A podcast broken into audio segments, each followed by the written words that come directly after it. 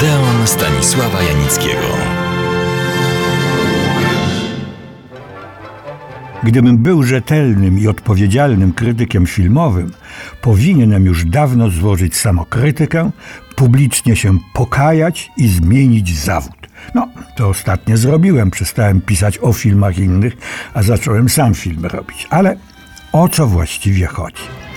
O to, że lata całe głosiłem, że żadnego dawnego filmu polskiego już się nie znajdzie, bo archiwa przekopane, kwerendy uczynione, świadkowie historii filmu odpytani.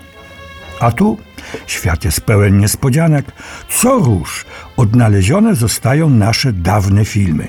Nie tak znów wysokiego lotu, ale to nieważne. Z czasów zamierzchłych przez dzisiejsze młode pokolenie uważane za podręcznikowy prahistoryczny trzeciorzęd.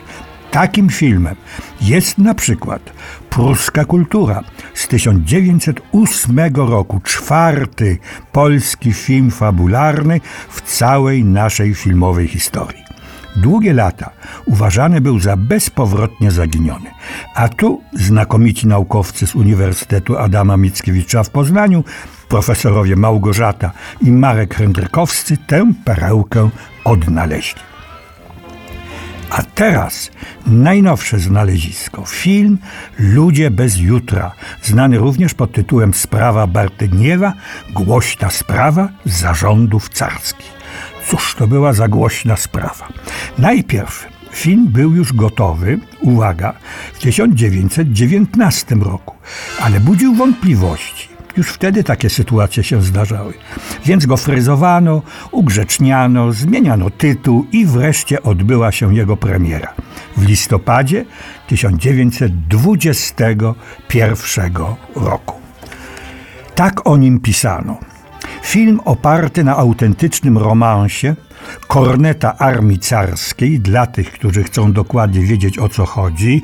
Kornet to był najniższy stopień w carskiej kawalerii, czyli taki pierwszy stopień do oficerskiej kariery, marzenie tysiąca młodych, szlachetnie urodzonych chłopców i mężczyzn w tamtych czasach i nie tylko w tamtym kraju. Otóż ten kornet zakochał się niestety dosłownie na zabój w pięknej, utalentowanej polskiej aktorce Marii Wisznowskiej. Kornet Barteniew okazał się człowiekiem nieco niezrównoważonym, a może po prostu szaleńczo, obłędnie zakochanym. Życie znało i zna takie przypadki.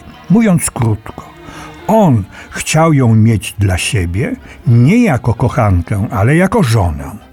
Ona natomiast, młoda aktorka u progu kariery, nie chciała się z nim wiązać na stałe. Sądzę, że nie z egoistycznych powodów, by zapewnić sobie spokojne, ustabilizowane życie, ale ponieważ jej marzyła się, co zrozumiałe, cudowna, wspaniała kariera na scenie a miała powód, by tak sądzić, bo jej występy zaczęły cieszyć się coraz większym powodzeniem. Stała się ulubienicą publiczności Warszawy oraz aktorką cenioną przez wybrednych krytyków. Okazuje się, że pewne rzewne, łzawe opowieści tego typu zdarzają się naprawdę, jak to się dziś mówi, w realu.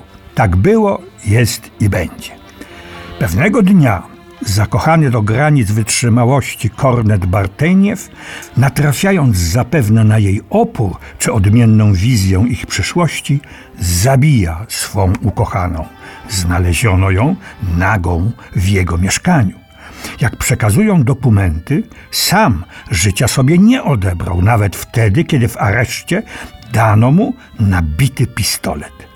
Nie muszę mówić, że to w tamtych czasach, bo w dzisiejszych tego problemu nie ma, było hańbą, nie do odwrócenia i zadośćuczynienia.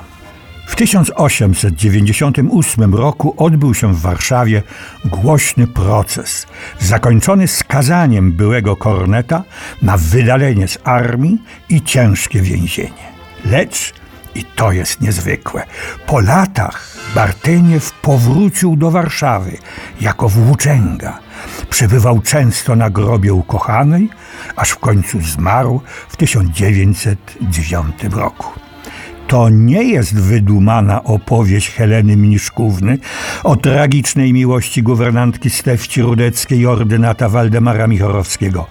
Ta opowieść jest prawdziwa, autentyczna i patrząc z dzisiejszego punktu widzenia wprost niewyobrażalna. A jednak się zdarzyła.